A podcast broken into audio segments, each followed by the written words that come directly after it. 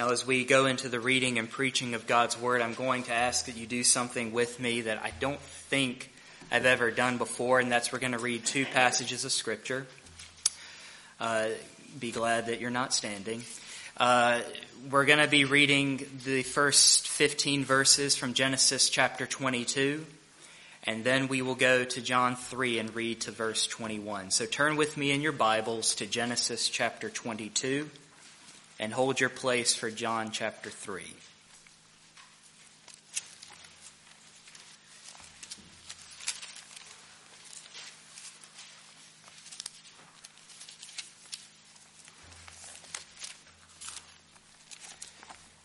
Genesis chapter 22, beginning in verse 1. Now, after these things, God tested Abraham and said to him, Abraham. And he said, Here I am. He said, Take your son your only son Isaac, whom you love, and go to the land of Moriah and offer him there as a burnt offering on one of the mountains of which I shall tell you. So Abraham rose early in the morning, saddled his donkey, and took two of his young men with him, and his son Isaac. And he cut the wood for the burnt offering, and arose and went to the place of which God had told him. On the third day, Abraham lifted up his eyes and saw the place from afar.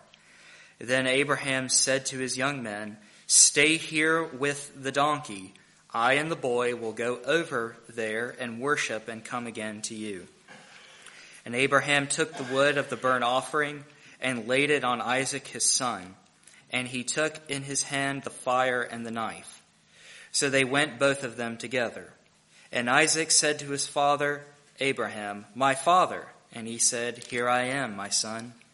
He said, Behold, the fire and the wood, but where is the lamb for a burnt offering? Abraham said, God will provide for himself the lamb for a burnt offering, my son. And so they went, both of them together. When they came to the place of which God had told him, Abraham built the altar there and laid the wood in order and bound Isaac his son and laid him on the altar on top of the wood. Then Abraham reached out his hand and took the knife to slaughter his son. But the angel of the Lord called to him from heaven and said, Abraham, Abraham. And he said, Here I am. And he said, Do not lay your hand on the boy or do anything to him. For now I know that you fear God, seeing that you have not withheld your son, your only son from me. And Abraham lifted up his eyes and looked, and behold, behind him was a ram caught in a thicket by his horns. And Abraham went and took the ram and offered it up as a burnt offering instead of his son. So Abraham called the place, called the name of that place, the Lord will provide. And it is to this day, on the mount of the Lord, it shall be provided. Now turn over with me to Genesis chapter, or John chapter 3. And we'll read to verse 21. Now there was a man of the Pharisees named Nicodemus, a ruler of the Jews. This man came to Jesus by night and said to him, Rabbi, we know that you are a teacher come from God, for no one can do these signs that you do unless God is with him. And Jesus answered him, Truly, truly, I say to you, unless one is born again, he cannot see the kingdom of God. Nicodemus said to him, How can a man be born when he is old? Can he enter a second time into his mother's womb and be born? And Jesus answered, Truly, truly, I say to you, unless one is born of water and the Spirit, he cannot enter the kingdom of God. That which is born of the flesh is flesh, and that which is born of the Spirit is spirit. Do not marvel that I said to you, You must be born again. The wind blows where it wishes and you hear its sound, but you do not know where it comes from or where it goes. So it is with everyone who is born of the Spirit. Nicodemus said to him, How can these things be? And Jesus answered him, Are you the teacher of Israel, and yet you do not understand these things? Truly, truly, I say to you, we speak of what we know and bear witness to what we have seen, but you do not receive our testimony. If I have told you earthly things and you do not believe, how can you believe if I tell you heavenly things? No one has ascended into heaven except the one who descended from heaven, the Son of Man. And as Moses lifted up the serpent in the wilderness, so must the Son of Man be lifted up, that whoever believes in him may have eternal life. For God so loved the world that he gave his only Son, that whoever believes in him should not perish, but have eternal life. For God did not send his Son into the world to condemn the world, but in order that the world might be saved through him. Whoever believes in him is not condemned, but whoever does not believe is condemned already because he has not believed in the name of the only Son of God. And this is the judgment. The light has come into the world, and people loved the darkness rather than the light because their works were evil. For everyone who does wicked things hates the light and does not come to the light, lest his works should be exposed.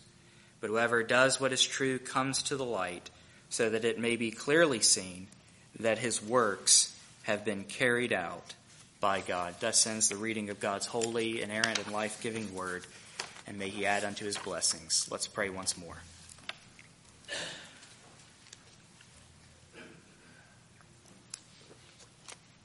Father in heaven, now as we come and study your word together, may we be blessed by it. We ask all these things in Jesus' name. Amen. Now, I suspect that many of you here today know how to ride a bike. You probably know how to drive a car if you are old enough to drive. And one of the things that I will off, that I will tell you that whenever I'm confronted with thinking about how to explain something that I should know very, very clearly, I have a very difficult time explaining it. It's almost as if that it's so common and so basic to us that people should be able to see it and understand rather immediately how to do it. When I worked in a restaurant for about two or three years in North Carolina, I had this same feeling myself. I was a waiter and I, to me it came so natural, I guess you could say, and I enjoyed doing it, but uh, I felt as though that it was very difficult to explain because I had been doing it so long and it seemed easy enough to me that anybody could do it. Well, that is something of the difficulty we have with the text before us in John 3:16.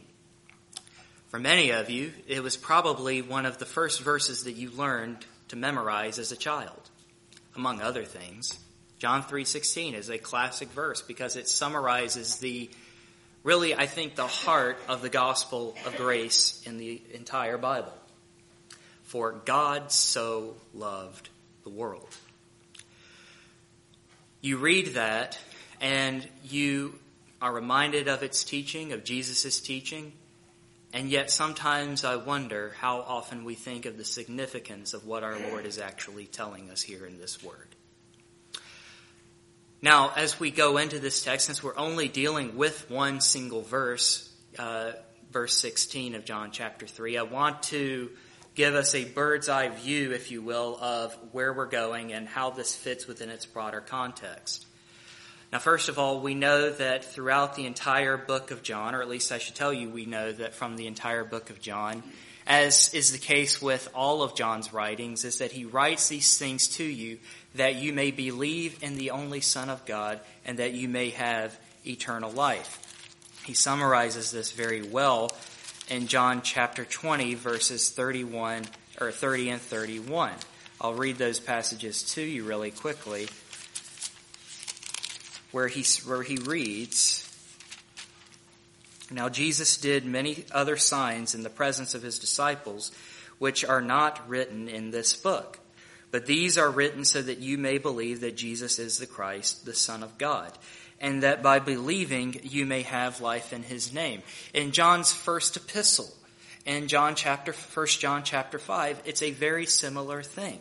Because he's dealing in that context with believers who are uh, worried about their eternal state of salvation because there had been many in that day that John was writing to that had gone out from them had gone out from the communion of the fellowship of the saints. And so he writes that letter as he writes this gospel that you may believe in the Lord Jesus Christ. In fact, the climax of our Lord's discourse in the upper room is found in John chapter 17, where he says, And I pray that they know you, that in this is eternal life, that they know you, the only true God, through Jesus Christ, whom he has sent. It's riddled throughout the entire gospel so that you may know that this gospel is to teach you of how Jesus Christ came into the world, the things that he said, did, and believed, that you may believe in him and have eternal life. And in John chapter 3, in this more immediate context, he's talking to one of the Jewish rulers, Nicodemus, who, at great peril to himself, comes had great reputation of himself, rather, to inquire of Jesus something about his teachings, about what is the significance of it all. And Jesus very clearly says that you can only know what I'm telling you or believe it if you've been born again. Now, Nicodemus, as I think sometimes I can speak of myself, can be very dense headed and says, Well, how in the world can that be? And Jesus answers very clearly that, you know, you, you can't really understand this because what I'm talking about is regeneration, being reborn by the Spirit. You can only believe if you have been born again by the Spirit working within you. And as we come to John 3:16, he answers that motivating question of why you believe at all.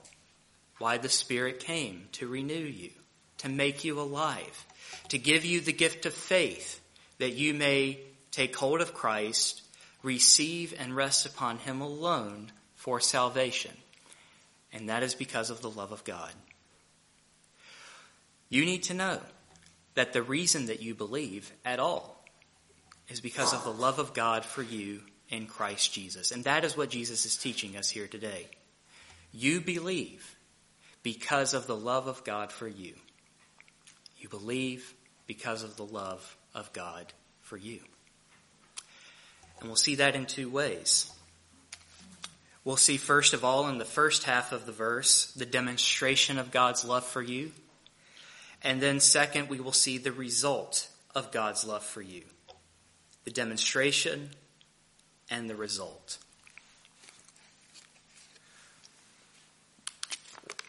Now, again, he says, For God so loved the world. I wish that there were words that could describe uh, the love of God. It's been described by some theologians as perhaps the highest uh, revelation of God's attributes, the love of God. There is no other attribute like holiness that's repeated three times in three ways to sort of give you the emphasis of the, of the holiness of God. You know, you see in Isaiah chapter 6, for example, where the angels are ascending and descending saying, Holy, holy, holy is the Lord God Almighty. And the thing about that, that attribute of God is, is that it does encapsulate the very purity of his character.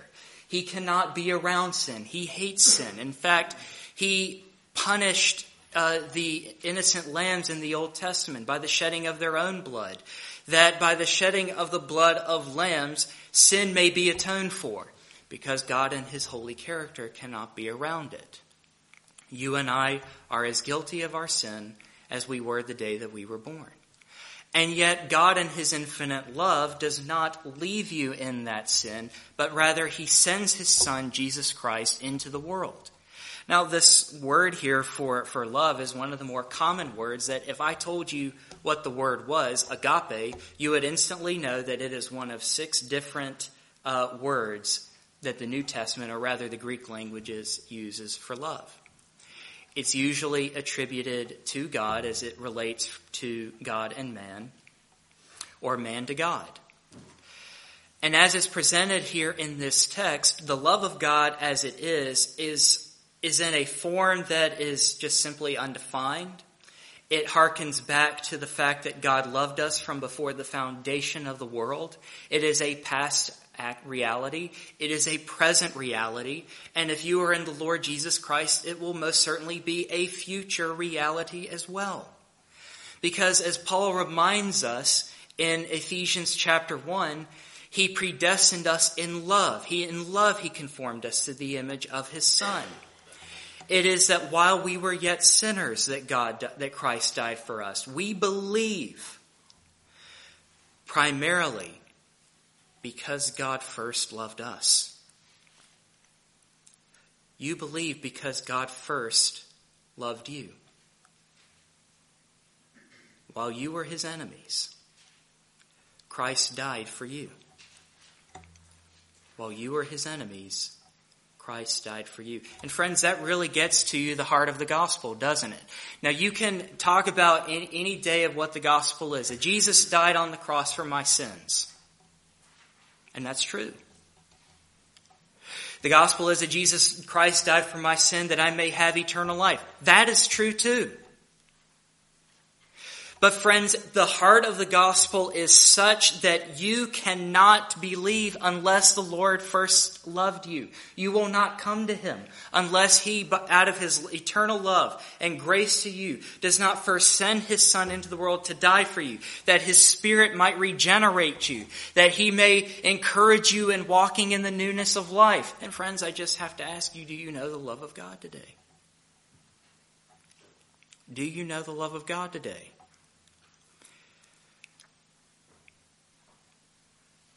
There is a tendency I've seen in a lot of friends and coworkers who do not know of the love of God. When you consider that it's your heavenly Father that loves you. And He does.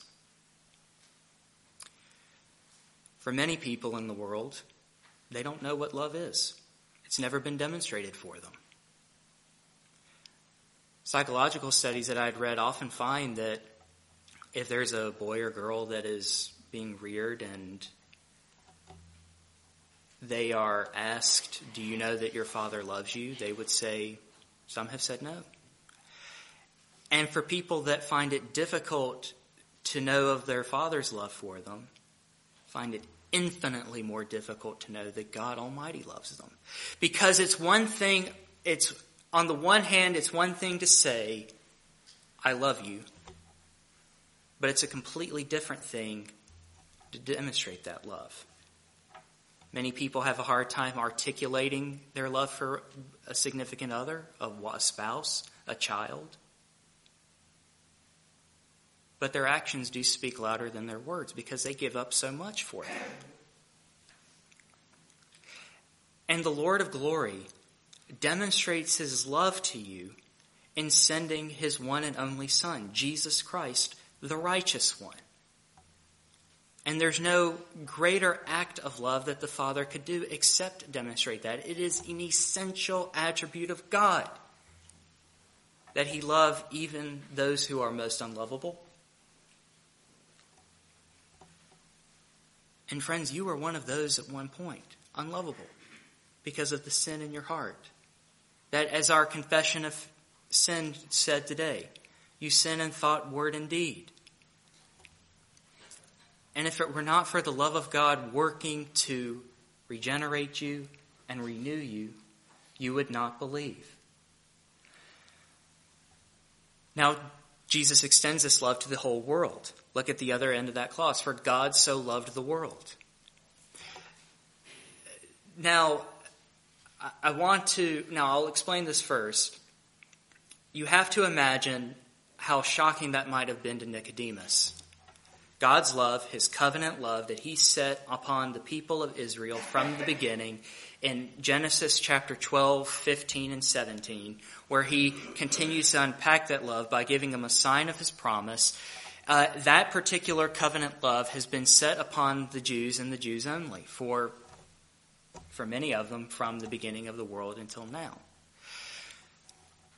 So the idea for Nicodemus that the world, that God could even love the world was a fantastic idea, principally because God's covenant love had not been set upon them before. And the idea here presented for the world as it's being described is this, that it's the world in its guilty state. It's the world insofar as it is outside the covenant promises of God.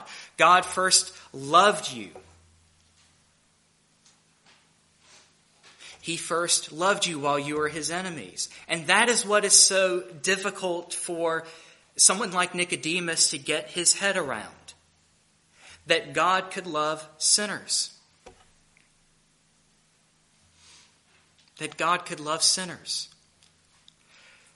But we also know throughout the rest of the Bible that God is not willing that any should perish, but that all should come to repentance.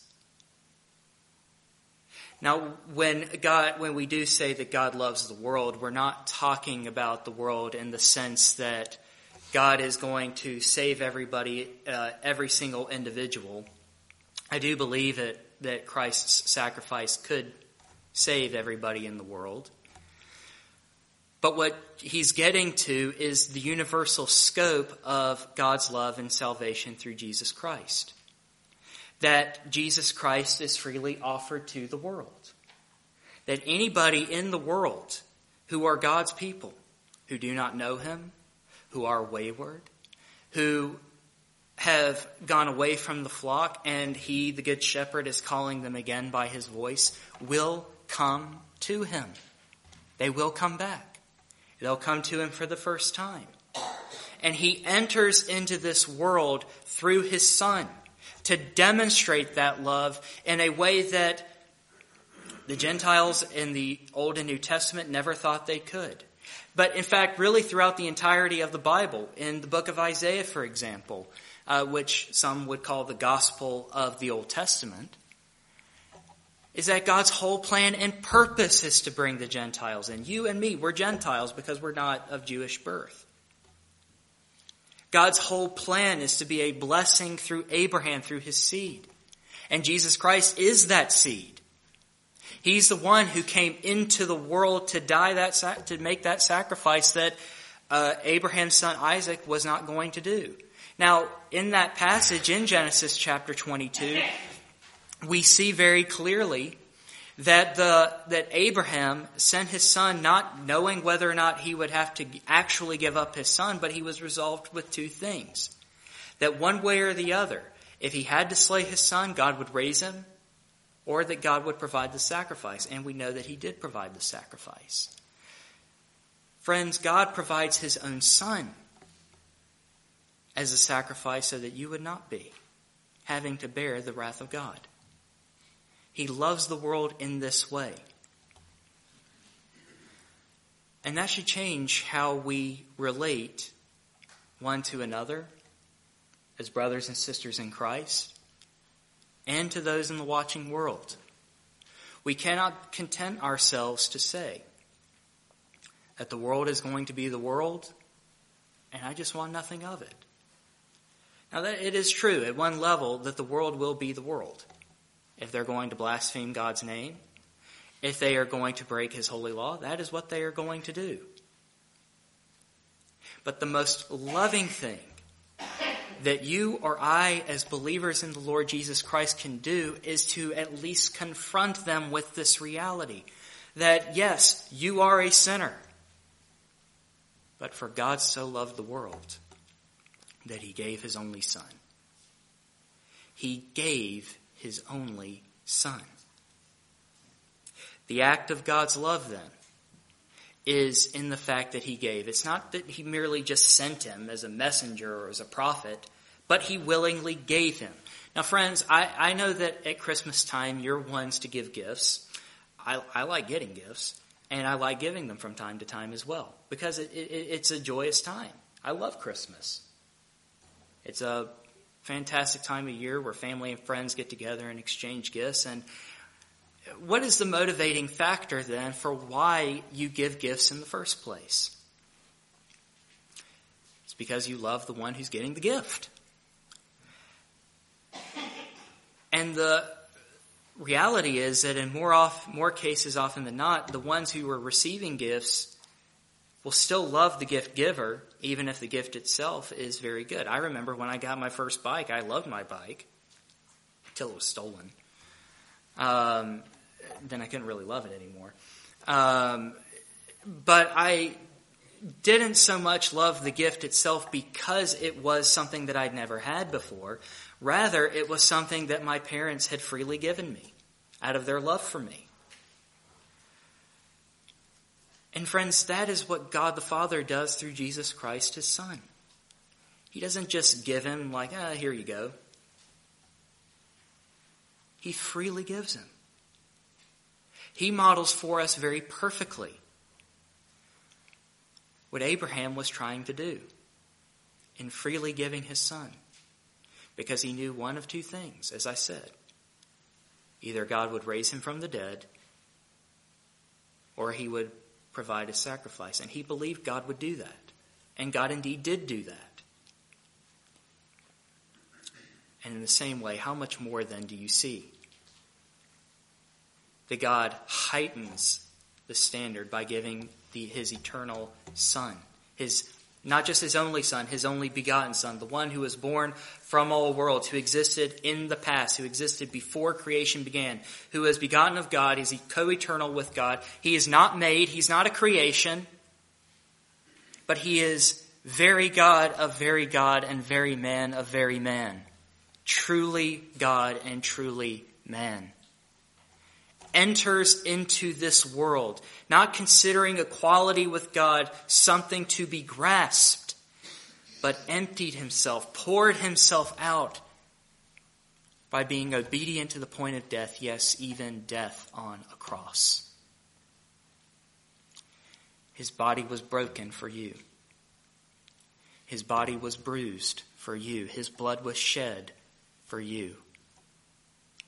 And friends, you will not understand the gospel rightly unless you first understand that it was that it pleased the Father to crush him. It pleased the Father to crush him for your sake because he loves you and that he is not willing that any should perish but that you should come to repentance. Unless you think that, that the Lord Jesus Christ himself protested, Paul teaches us in Galatians that this same love is the same love that Christ has for you. The Good Shepherd puts himself out for you, is crushed for you, is afflicted for you underwent hell itself for you. That is the act of God's love.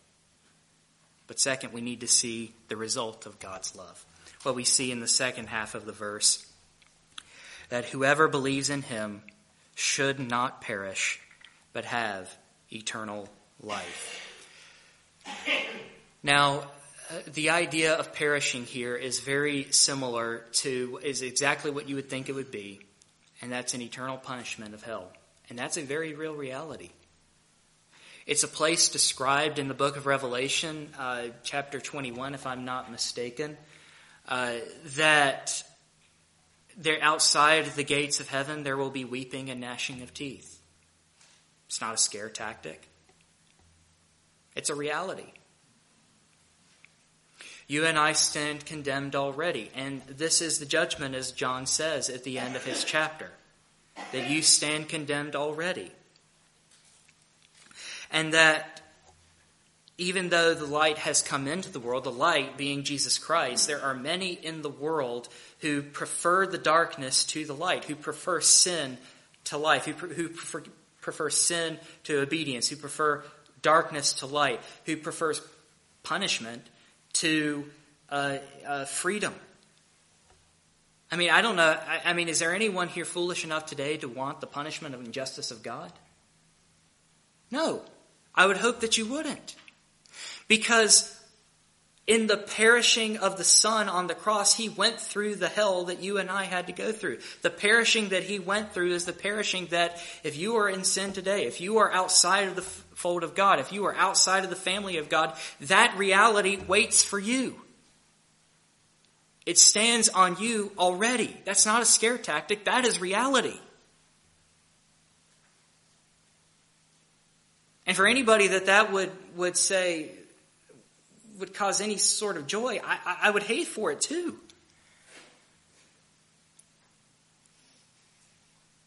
The idea that we could rejoice in the death of the wicked is something that even the Father does not do.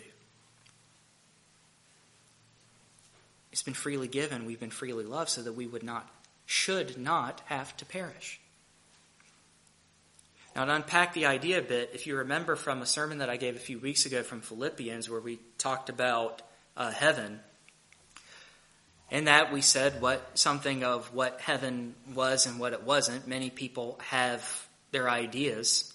It's the same thing with hell. I mean, if you think about it, you probably okay, I'll give you this one because it, it, just immediately came to me from Tom and Jerry, where you see the the dot, where you see Tom go you know, dies and he's going up into cat heaven, as it were, and they say you can't come in unless you make amends with this mouse. And then you see the uh, the bulldog with the horns, the tail, and the uh, trident. He's red. That that's something of the image that most people have as far as who the devil is like, and the place where he's at of what hell is like. It's a fiery place. It's a torturous place. Now it is torturous. It is fiery. But it's not from the devil himself, it's from God. We believe that God is always present. Is he present in hell? Yes, he is. But the presence of God in hell is the wrath of God that Christ bore on the tree.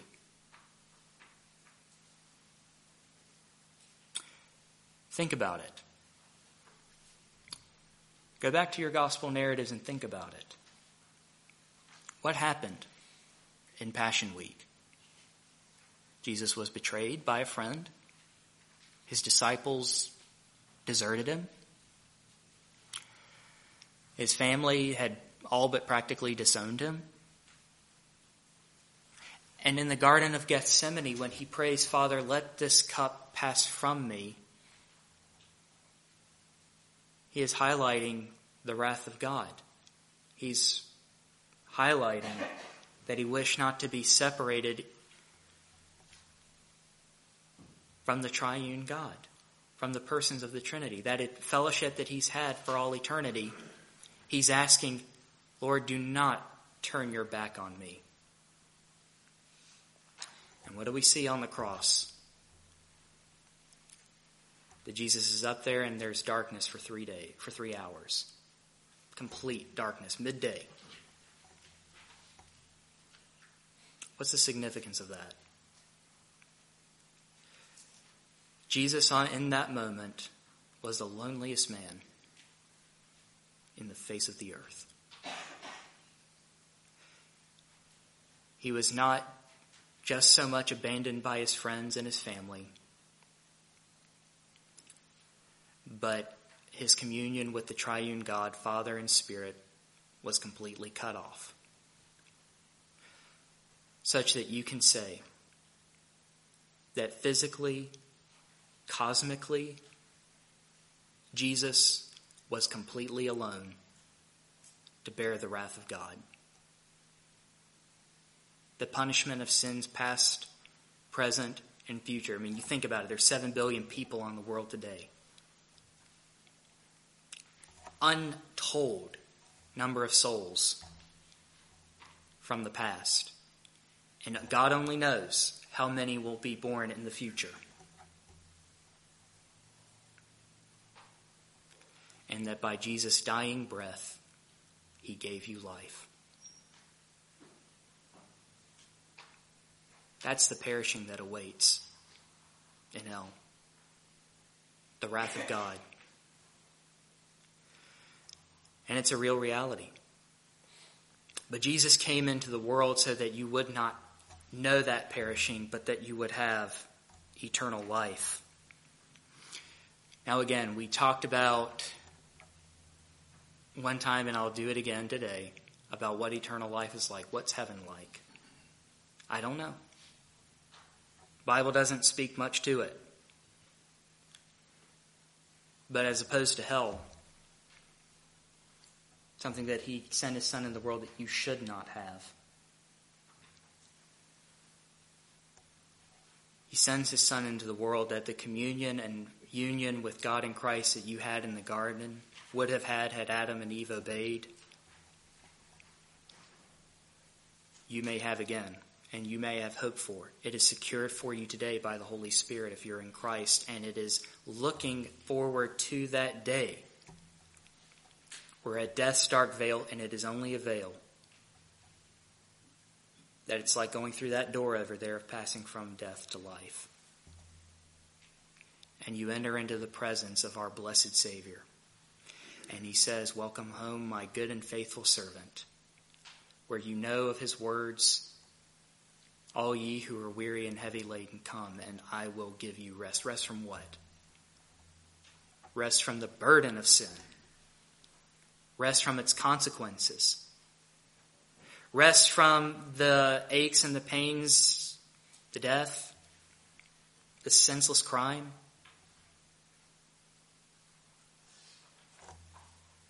That world will be no more in heaven, in eternal life. Such that the world that you know, and that's what's so inconceivable about it. It's taking the world that you know and making it no more. but it's to the praise of his glorious grace. In John chapter 17, we again see that the reason that we may have eternal life is not merely for your sake. Yes, he loves you. But God receives glory from every dead sinner made alive again.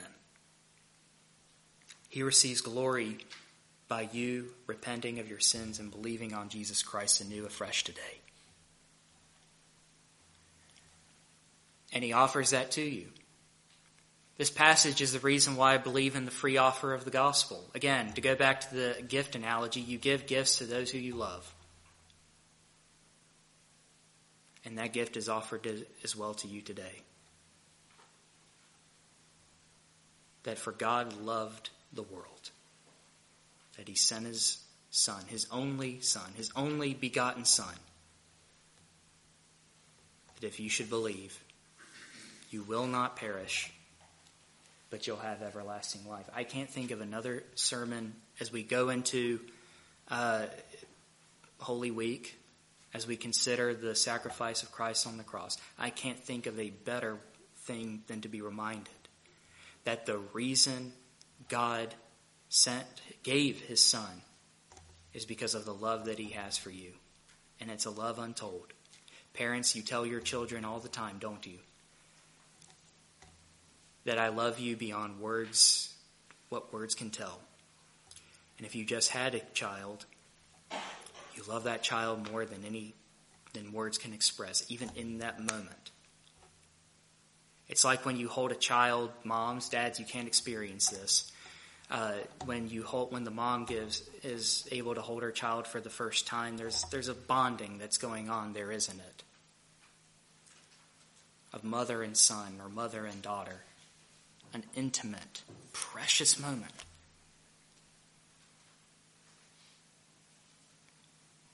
And that is something of the, something of the love of God for you, for a dead sinner made alive again, born again, as he welcomes you into his arms, his warm embrace. And you get to know that the entirety of your life here, and that you may know it for all eternity. As we consider then the fact that the only reason that you believe is because of God's love for you, He demonstrates it and He results it. I want to leave you with this psalm, Psalm 103, is tight set to music for singing. I'm not going to sing it. Um, but I do want to read it to you all the same because I do believe that it's summarizes very well what we've considered today. Come, my soul, and bless the Lord. All within me bless his name. Come, my soul, and bless the Lord, and forget not all his grace. All your sins the Lord forgives. All your sickness he heals. He redeems you from the pit. His compassion he reveals. For the Lord is slow to wrath, full of mercy, full of grace. He abounds in steadfast love, will not chide for endless days. God will not retain his wrath. He will not repay our sins. He will never deal with us as our wickedness demands.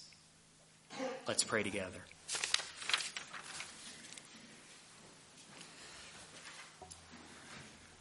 Father in heaven, we thank you that you do not deal with us as our wickedness demands, but that we are reminded of your love for us, and that while we were sinners, Christ died for us, that Christ loved us to, to die for us, that the Spirit loves us to seal us, and that as we go into this week, as we go throughout this day, we may be reminded that the heart of the gospel is that while we were sinners, Christ died for us and that you first loved us. I pray that you will be with us today, throughout the day, on your day, and we ask this in Jesus' name. Amen.